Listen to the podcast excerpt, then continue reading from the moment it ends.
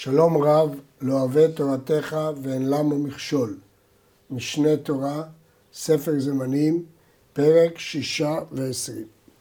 לאחר שלמדנו בפרק הקודם את הכללים של דיני מוקצה, נבאר בפרק זה מקרים חריגים מהכללים שלמדנו. דיני כלים מיוחדים, הקצאה, שברי כלים, אוכלים שונים וטיפול במת.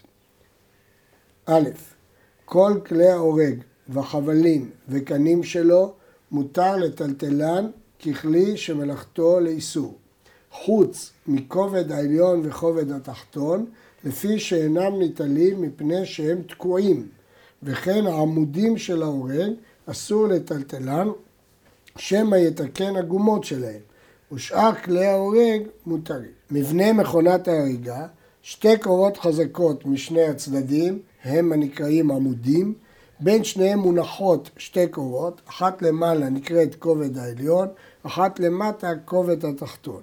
מסביב לכובד העליון שמים את חוטי השתי, ועל הכובד התחתון את האל. המוראים נחלקו בגמרא. הרמב"ם פוסק, כדעת רב יהודה אמר שמואל, שכלי ההורג מותרים ככלי שמלאכתו לאיסור, והחידוש הוא שכובד העליון והתחתון והעמודים הם לא ככלי שמלאכתו לאיסור, הכובד העליון והתחתון פני שהם תקועים, ממילא הם מוקצה בשבת כי אסור לפרק אותם, והעמודים מחשש שיתקן גומות. יש מפרשים בגמרא להפך, אבל זה לפי גרסתנו ברמב"ם, זה הפירוש. ב. מכבדות של תמרה וכיוצא בהם שמכבדים בהם הקרקע, הרי הם ככלי שמלאכתו להיתר, שהרי מותר לכבד בשבת. ובכן, דבר שמטאטאים בו בשבת מותר, אפילו של תמרה, למה? מכיוון שמותר לכבד בשבת. הגמרא מחלקת בין אם המטאטא הזה עשוי מבגד לבין אם הוא עשוי מתמרה שהוא אסור ככלי שמלאכתו לאיסור משום השוויית גומות אבל כידוע הרמב"ם פסק שאין לנו חשש בכיבוד משום השוויית גומות כרבי שמעון, שדבר שאינו מתכוון מותר, ולכן זה לא כלי שמלאכתו לאיסור. נכון, אם הייתה אדמה שאינה מרוצפת, גזרנו, אבל היות שבבית מרוצף זה מלאכת היתר, הרי הכלי נחשב לכלי שמלאכתו להיתר.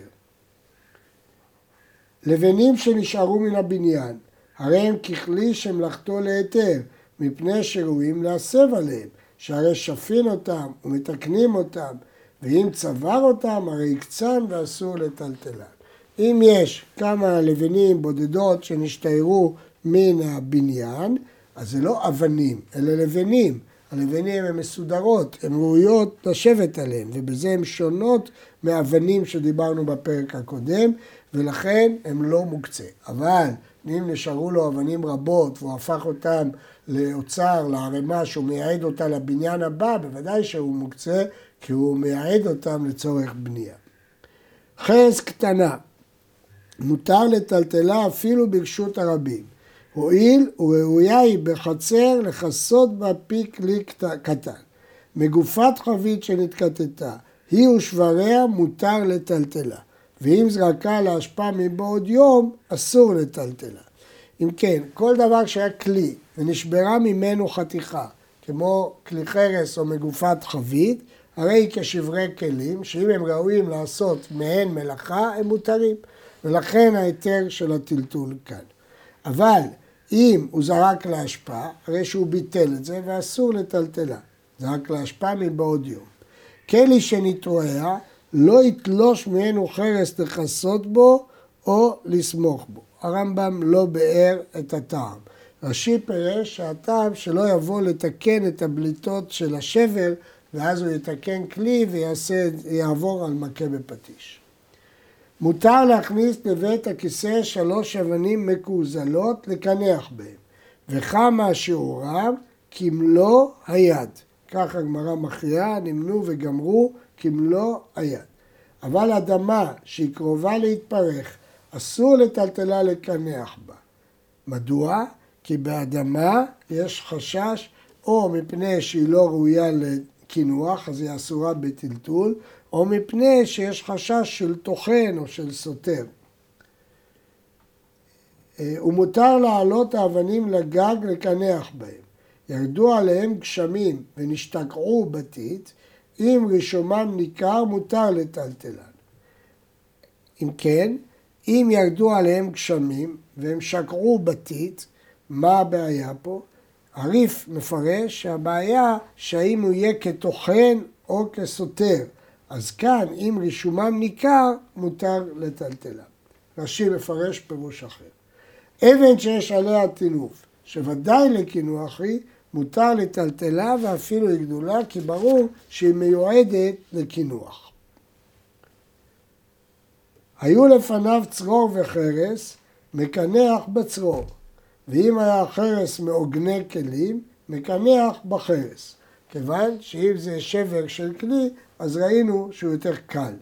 היו לפניו צרור ועשבים, אם היו עשבים רכים, מקנח בהם, ואם לאו, מקנח בצרור. שיטת הרמב"ם, שהעשבים יבשים הם מסוכנים לקינוח, ולכן אם רק העשבים יבשים יש לפניו, עדיף לקנח בצרור. אבל אם יש עשבים רכים, עדיף לקנח בהם, כי הם לא מוקצה, הם ראויים לאכילת פקדי וכדומה. שערי מחצלאות שבלו, הרי הם ככלי שמלאכתו להיתר, פני שראויים לכסות בהם הטינוף. אבל שערי בגדים שאין בהם שלוש על שלוש, שלוש אצבעות על שלוש אצבעות, אסור לטלטלם, שאינם ראויים לא לעניים ולא לעשירים. שברי תנור מותר לטלטלם, הרי הם ככל הכלים שמלאכתם להיתר, שאין איסור לטלטלם. הקירה שנשמטה אחת מאחותיה, אסור לטלטלה, שמא יתקע. הדין של שברי תנור לכאורה דומה לכל דין שברי כלים שמותרים בטלטול אם הם ראויים לעשות מעין מלאכתן. סולם של עלייה אסור לטלטלו שאין עליו תורת כלי ושל שובח מותר להטוטו אבל לא יליכו משובח לשובח שלא יעשה כדרך שהוא עושה בחול ויבוא לצוד. שיטת הרמב"ם שסולם של עלייה אינו כלי, כיוון שהוא ראוי לבניין כמעט קבוע, הוא לא כלי. יש גם, אה, אומרים, סיבות אחרות, אבל זאת הסיבה שהרמב"ם אומר, שזה סולם גדול שעשוי לבנייה, הוא לא מוגדר ככלי. אבל סולם של שובח הוא ככלי, ולכן מותר להטוטו. אבל לא יוליכו משובח לשובח, כי אז ייראה שהוא הולך לצוד יונים, וזה אסור. בגמרא בביצה החשש הוא אחר, כי ביום טוב מותר, אלא החשש שם מפני מראית העין, אבל בשבת החשש משום צידה. קנה שמוסקים בו את הזיתים. אם יש עליו תורת כלי, הוא ככלי שמלאכתו לאיסור. קנה שהתקינו בעל הבית להיות פותח ונועל בו, אם יש תורת כלא עליו, הרי הוא ככלי שמלאכתו להיתר. קנה שמוסקים בו את הזיתים, ועושים בראש שלו עיגול כמין קשר כדי להפוך בו זית ולהסתכל בו, כלומר הוא כלי, הוא כלי שמיועד לזיתים, הוא לא סתם מקל. אז זה תורת כלי, אמנם מלאכתו לאיסור, למסיקה. לא מפורש בגמרא התנאי הזה, אבל הוא הגיוני כדי שהוא יהיה כלי. קנה שהתקינו בעל הבית להיות פותח ונועל בו, הפך אותו לסוג של מפתח. אם יש עליו תורת כלי, אז הוא כלי, ואם הוא כלי, הוא כלי שמלאכתו להיתר, כי לפתוח את הבית מותר. דלת שהיה לה ציר, אף על פי שאין לה עתה ציר, שהכינה לסתום בה מקום מוקצה, והיא נגררת, שנוטלים אותה וסותמים בה, וכן חדקים שסותמים בהם הפרצה, וכן מחצלת הנגררת, בזמן שקשורים ותלויים בכותל, סותמים בהם, ואם לאו, אין נועלים בהם, ואם היו גבוהים מעל הארץ, נועלים בהם. לכן מה מדובר פה? מקומות שלא נכנסים להם תדיר, זה לא בית, זה מוקצה, זה מחסן, היו משתמשים בכל מיני חפצים בתור דלת. ברגע שהחפץ הזה יקבל שם דלת, הוא יהיה מותר, כי זה כלי שמלאכתו להיתר. אבל כיצד הוא מקבל שם דלת? הרמב"ם מסביר מה זה חדקים? ריבוי חדק ועם הקוצים. קושרים קוצים עם קנים ועושים מהם כעין לוח, שסותמים בו פרצות שבגנות. כך כותב הרמב"ם בפירוש המשנה. ובכן, מה מדובר פה? יש פה חפצים שונים שהם מוקצה, אבל אם הם מיועדים להיות דלת, הם מפסיקים להיות מוקצה. כיצד אני נותן להם שם כלי לייעד אותם להיות דלת, או שהם קשורים, או שהם תלויים, או שהם מונח, גבוהים מן הארץ, אז הם הפכו להיות מיועדים לדלת. כמובן, העובדה שהיה לה ציר, כן, ומקום הציר ניכר, אז זה מראה שהדלת הזאת יש לה תורת כלי. אבל אם לא היה לה ציר מעולם, אסור. הרגיד משנה מאיר, שמהגמרא עולה בניגוד לרמב"ם, שגבוה מהארץ לא צריך את התנאי של ציר. הרמב"ם לא משמע כך. דלת שהיא לוח אחד, ששומטים אותה ונועלים בה. אם לא היה למטה כאן כמו אסקופה שמוכיח עליה שהיא כלי מוכן לנעילה, אין נועלים בה. מדובר בדלת שהגמרא קוראת לה דלת אלמנה. מהי דלת אלמנה? שלפי ההסבר הראשון היא לוח אחד. לפי ההסבר השני אין לו בריח. אז אם היא לוח אחד, איך אני יכול לדעת שזה נחשב כלי? רק אם יש משהו מוכיח, או אסקופה, או דבר אחר שיהווה הוכחה שזה כלי. וכן נגר, בריח, שיש בראשו קלוסטרה, מסביר פירוש המשנה, כן כדור או ריבוע, דבר שמורה שהוא כלי ואינו קורה בעלמא, שמוכחת עליו שהוא כלי מוכן לנעילה ואינו קורה כשאר הקורות, נועלים בו בשבת. אם כן הדין פשוט, אדם לוקח קורה ורוצה להשתמש בה בתור בריח. צריך שיהיה איזה היכר, שזה לא סתם קורה, זה כלי. אז אם יש בה איזה ריבוע, איזה עיגול, איזה שינוי שמוכיח שהקורה הזאת היא כלי, מותר להשתמש בה. נגר שאין בראשו קלוסטרה, אין לנו את ההוכחה הזאת. אם היה קשור ותלוי בדלת, נו לא, כי זו הוכחה שזה מיועד לנעילה. וכן, אם היה ניטל ואגודו עמו, הוא קשור לחבל, גם כן אפשר. אבל אם היה אגודו קבוע בדלת, והיה הנגר נשמט כמו קורה, ומנחים אותו בזווית, וחוזרים ונועלים בו בעת שיוצאים, הרי זה אסור לנעול בו, שאין עליו תורת כלי, ואינו אגוד, ואין בו אגד להוכיח עליו. כלומר, לפעמים החבל היה מחובר לדלת, ומכניסים לתוכה את הקורה. אז מה יוכיח על הקורה שהיא מנעול ולא סתם קורה? רק הקלוסטרה. אבל אם אין קלוסטרה, הוא קורה בעלמא. אבל אם חבל מחובר, לולאה מחוברת לנגר, אז כולם מבינים למה מחוברת לולאה. כנראה שהוא לא סתם קורה, הוא בריח שעתידים לנעול בו דלת, אז זה מותר. מנורה של חוליות, בין גדולה בין קטנה, אין מטלטלים אותה, שמא יחזירנה בשבת. לפי הרמב"ם אין הבדל בין מנורה גדולה או קטנה אסורה בטיטול, שמא היא תתפרק והוא יבנה אותה מחדש. היו בה חדקים והיא נראית כבעלת חוליות, היא לא בעלת חוליות, אבל יש בה סימנים של חוליות.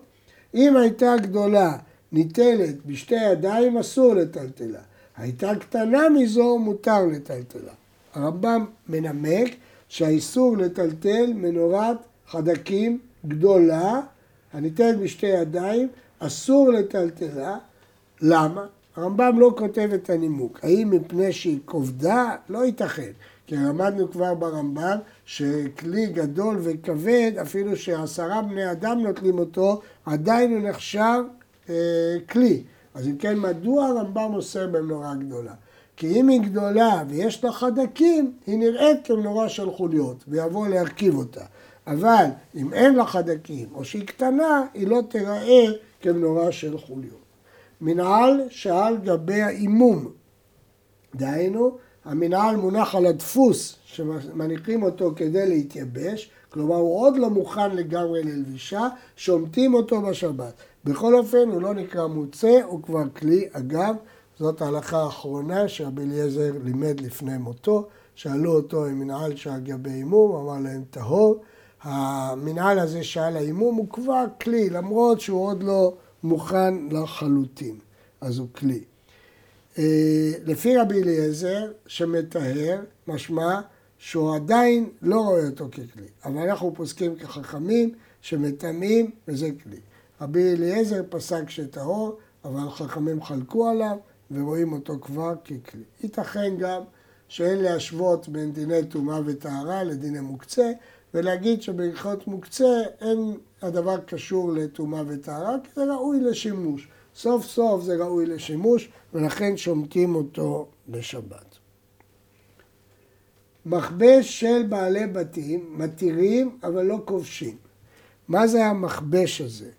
המכבש הוא סוג של מגהץ, שהרמב"ם מפרש אותו, וגם רש"י מפרש אותו, הרמב"ם כותב כלי שכובשים תחתיו הבגדים כדי לייפות קיפוליהם. רש"י מפרש שני לבכים ארוכים וכבדים, סודרים הבגדים על התחתון ומורידים מהעליון על גביו. זה סוג של מגהץ, מתירים אבל לא כובשים. ושכובסים לא ייגע בו מפני שהוא מוקצה מחמת חסרון כיס. אם כן, מה שנוגע לענייננו זה מכבש של כובסים, שהוא כלי מקצועי, הוא אסור מדין מוקצה, מדין חסרון כיס. אבל מכבש ביתי הוא לא מוקצה, אז מותר לפתוח אותו, להוציא את הבגדים, אבל אסור לכבוש, זה מטעם אחר, זה לא קשור למוקצה. אם כן, מכבש של בעלי בתים איננו מוקצה, ואילו של אומן הוא מוקצה מפני שהוא חסרון כיס, זה כלי אומנות, בעל המקצוע מקפיד עליו. רש"י פירש אחרת את הדין, אבל זהו פירוש הרמב"ם. וכן גזעי צמר אין מטלטלים אותם פני שהוא מקפיד עליהם, הוא שומר עליהם לסחורה או להוצאה. לפיכך אם יכדם לתשמיש, מותר. אם הוא החליט שהוא רוצה להשתמש בהם, מותר. והשלכים מותר לטלטלם, בין היו של בעל הבית או של האומן, פני שאינו מקפיד עליהם. השלכים הם חתיכות עור, אפילו שהאומן יצטרך להשתמש בהם, אבל הם לא יתקלקלו על ידי הטלטול, ולכן לא אכפת לו שיהיו אנשים שישענו בהם, אה, לא, לא חשוב הדבר. כל דבר מטונף, כגון ראי וקי וצואה וכיוצא בהם, אם היו בחצר שיושבים בה, מותר להוציאם להשפעה ולבית הכיסא, וזהו הנקרא גרף של ראי. יש היתר מיוחד בגמרא, בדבר מאוס כזה, לטלטל אותו ולהוציא אותו. אבל אם היה בחצר אחרת, לא יושבים בה, כופים עליהם כלי כדי שלא יצא הקטן ויתלכלך בהם. אין בעיה של מיאוס, כי אנשים לא יושבים בחצר, אבל יש בעיה שקטן לא יתלכלך, אז מספיק לכפות עליהם כלי. רוק שעל הקרקע, דורסו לפי תומו והולך. כלומר, הוא הולך בצורה טבעית, למרות שהוא מטלטל קצת את הרוג, אין בעיה, כי זה לפי תומו, היתר שראינו אותו פעמים רבות. ומטלטלים קנונה מפני אפרו, אף על פי שיש עליו שברי עצים, מפני שהוא כגרף של ראי. ההיתר לטלטל מחתה קנונה אגב האפר והעצים שיש עליה מפורש בגמרא. השאלה הוא מה טעם ההיתר? הרי יש עליה גם שברי עצים, יש עליה אפר, מפני מה מותר לטלטל? יש דעות שונות. יש דעה שהאפר הוא לא מוקצה, הוא מיועד לכסות רוק או צואה, ולכן מותר לטלטל את המחתה אגב האפר, אף על פי שיש גם שברי עצים שהם לא ראויים. זה הפירוש של רש"י. אבל הרמב"ם, כפי שראינו, מנמק שההיתר הוא לא שמטלטלים אגב הדבר המותר, אלא היתר מפני שהוא גרף של ראי, מפני שהאפר הזה מאוס, שברי עצים מאוסים, כך פשט דברי הרמב"ם. המגיד משנה מציע הצעה נוספת, פירוש אחר, והוא שהרמב"ם מתכוון שזה ראוי להיות גרף של ראי, ולכן האפר ראוי לכסות את הראי. אבל פשט דברי הרמב"ם, משמע שכל המחתה הזאת היא גרף של ראי. ואין עושים גרף של ראי לכתחילה בשבת. למרות שהתרנו לטלטל גרף של ראי, אבל לא ליצור מצב של גרף ראי, למדנו כבר את ההלכה הזאת. אבל אם נעשה מאליו או שעבר ועשרה, אפילו באיסור, מותר, מוציאים אותו, כי זה מאוס. י"ד שמן שיוצא מתחת הקורה של בית הבת בשבת, וכן תמרים ושקדים המוכנים לסחורה, מותר לאוכלם בשבת, ואפילו עוד צג של תבואה או תבואה צבועה מתחיל להסתפק ממנה בשבת, שאין שם אוכל שהוא מוקצה בשבת כלל, אלא הכל מוכן. כלומר, אוכל הוא לא מוקצה. ואי אפשר לומר, אבל האוכל הזה, שמת אותו במחסן. נכון, אבל כשאדם רוצה לאכול, הוא ייקח גם מהמחסן. ולכן, באוכל שהוא ראוי לאכילה, אין בו שם מוקצה, גם אם הוא כרגע באוצר. אבל יש חריג. מהו החריג? חוץ מגרוגרות וצימוקים שבמוקצה בזמן שמייבשים אותם. הואיל ומסריחות בינתיים ואינם ראויים לאכילה, הרי הן אסורים בשבת משום מוקצה. המילה מוקצה משמשת פה בשתי משמעויות. הוא לקח את התאנים, הלכות, ושטח אותם במוקצה. מוקצה זה שטח שמיועד לטיפול במחסן, בפירות וכיוצא בהם.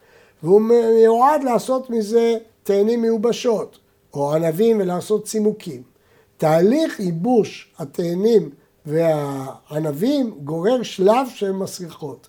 ולכן כיוון שהתאנים מסריחות, הוא הקצה אותם מדעתו, אז למרות שהם אוכל, ועכשיו הוא מתחרט ורוצה לאכול אותם, אסור, כי הוא הקצה אותם מדעתו. חבית שנתגלתה ואבטיח שנשברה, אף על פי שאינם ראויים לאכילה, נוטלם ומניחם במקום המוצנע. אמנם אסור לאכול את החבית שנתגלתה ואת האבטיח שנשברה פני חשש שנחש שתה מהם, אבל התירו להצניע את זה מפני הסכנה, שמא יבוא מישהו אחר וישתה מהם. כיוצא בו, קמע שאינו מומחה, אף על פי שאין יוצאים בו, מטלטלים אותו. למה? הרמב"ם לא כותב. אפשר לפרש כיוצא בזה, כן ההלכה הקודמת. מטלטלים אותו כדי שלא ייכשלו בו, או שיבוא מישהו ויצא בו, או סתם דרכי אמורים להשתמש בקמע.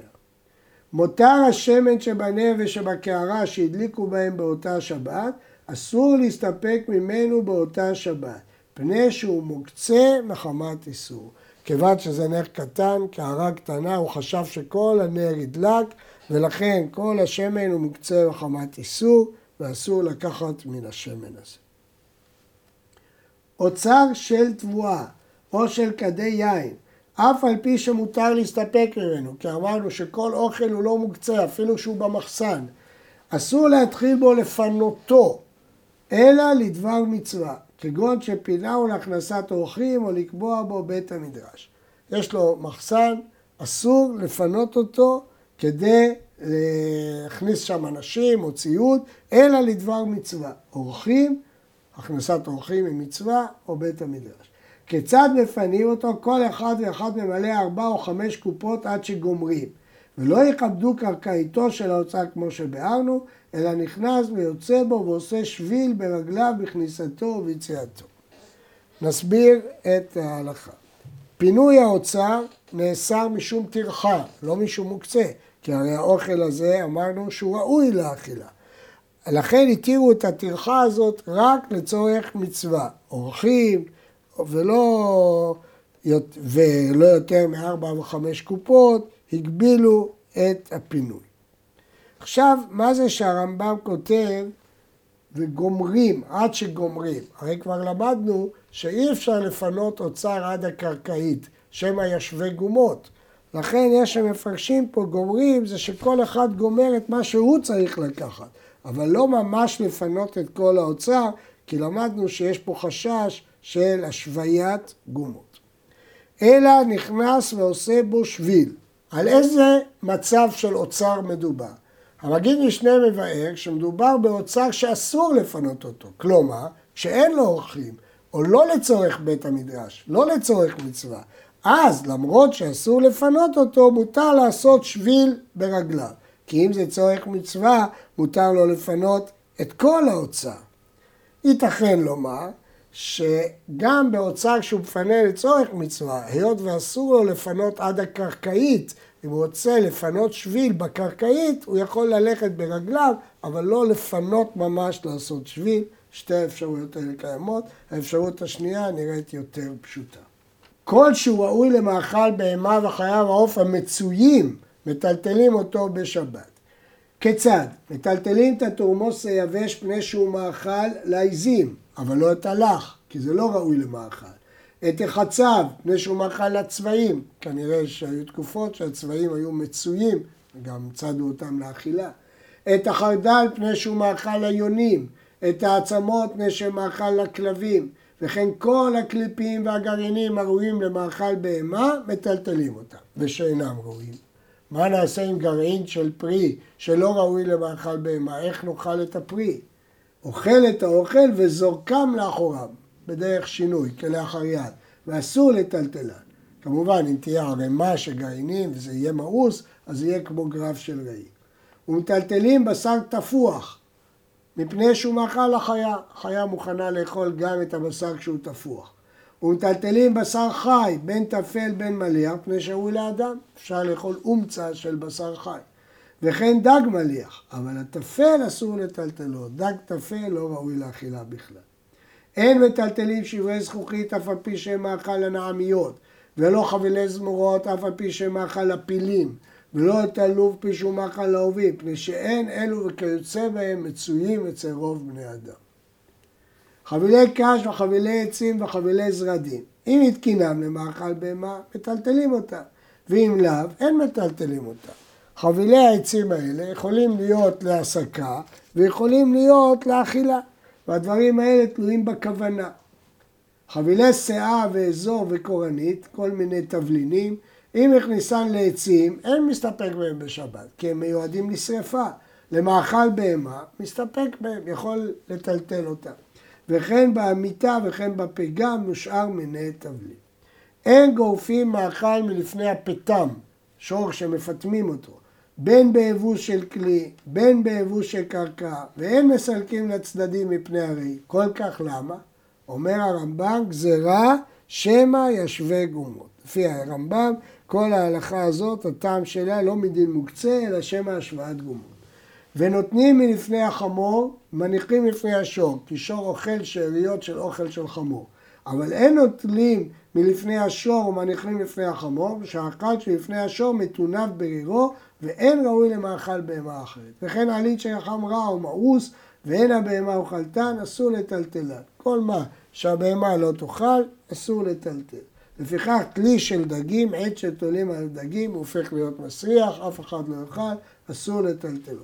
של בשר, מותר, וכן כל כיוצא בזה. אם זה של בשר הוא לא מסריח, אפשר להשתמש בו שוב, הוא נחשב לכלי והוא לא מוקצה. נעבור עכשיו לטלטול מת. אף על פי שאסור לטלטל את המת בשבת, סכין אותו ומדיחים אותו, ובלבד שלא יזיזו בו אבר. זה לא נקרא טלטול. כל עוד אתה לא מזיז עבר, אין הדבר נקרא טלטול. יש ששואלים, אפילו אם הוא יזיז עבר, הרי עבר מחובר לגוף, למה לא נקרא לזה טלטול מקצת? יש דיון בפוסקים בדבר. שומטים את הקר מתחתיו, כדי שימוטל על החול בשביל שימתין, כדי שלא יסריח, למרות שלקיחת הקר גורמת טלטול מן הצד של המת לצורך המת, אבל כאן התירו מפני כבוד המת. ומביאים כלי מקה וכלי מתכות מנחים לו עד קרסו כדי שלא תפוח. למרות שזה טלטול כלי לצורך דבר שלא ניתן, אמרנו כבר שזה מותר. ופוקקים את נקביו שלא ייכנס בהם הרוח וקושרים את הלחי לא שיעלה אלא שלא יוסיף. הדבר הזה מפורש במשנה, שקושרים לא בשביל שיעלה אלא שלא יוסיף. ואין מאמצין את עיניו בשבת. לא ברור האם האיסור פה מדין מוקצה או מדין אחר.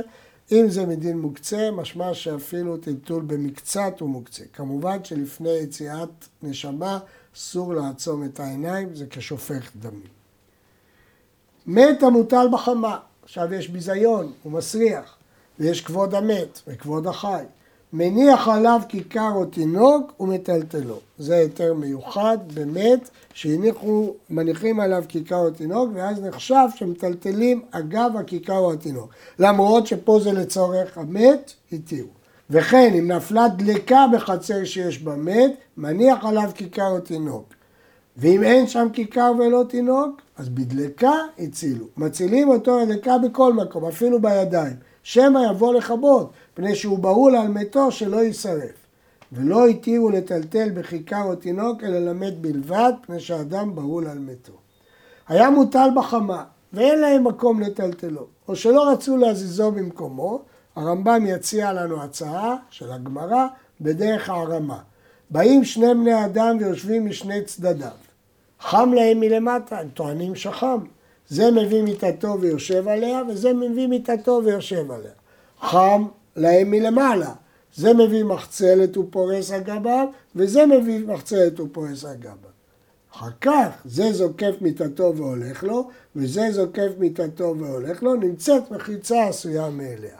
בעצם הם בנו פה אוהל, אבל לא בצורה הרגילה, כי קודם כל הם ישבו על המיטות, אחר כך הם תפסו את המחצלת, אחר כך הם זקפו את המיטות והאוהל נעשה מאליו, מפני המת התירו את הדבר הזה.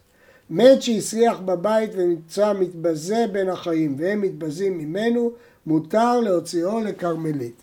שגדול כבוד הבריות שדוחת לא תעשה שבתורה, שהוא לא תסור מן הדבר אשר יגידו לך.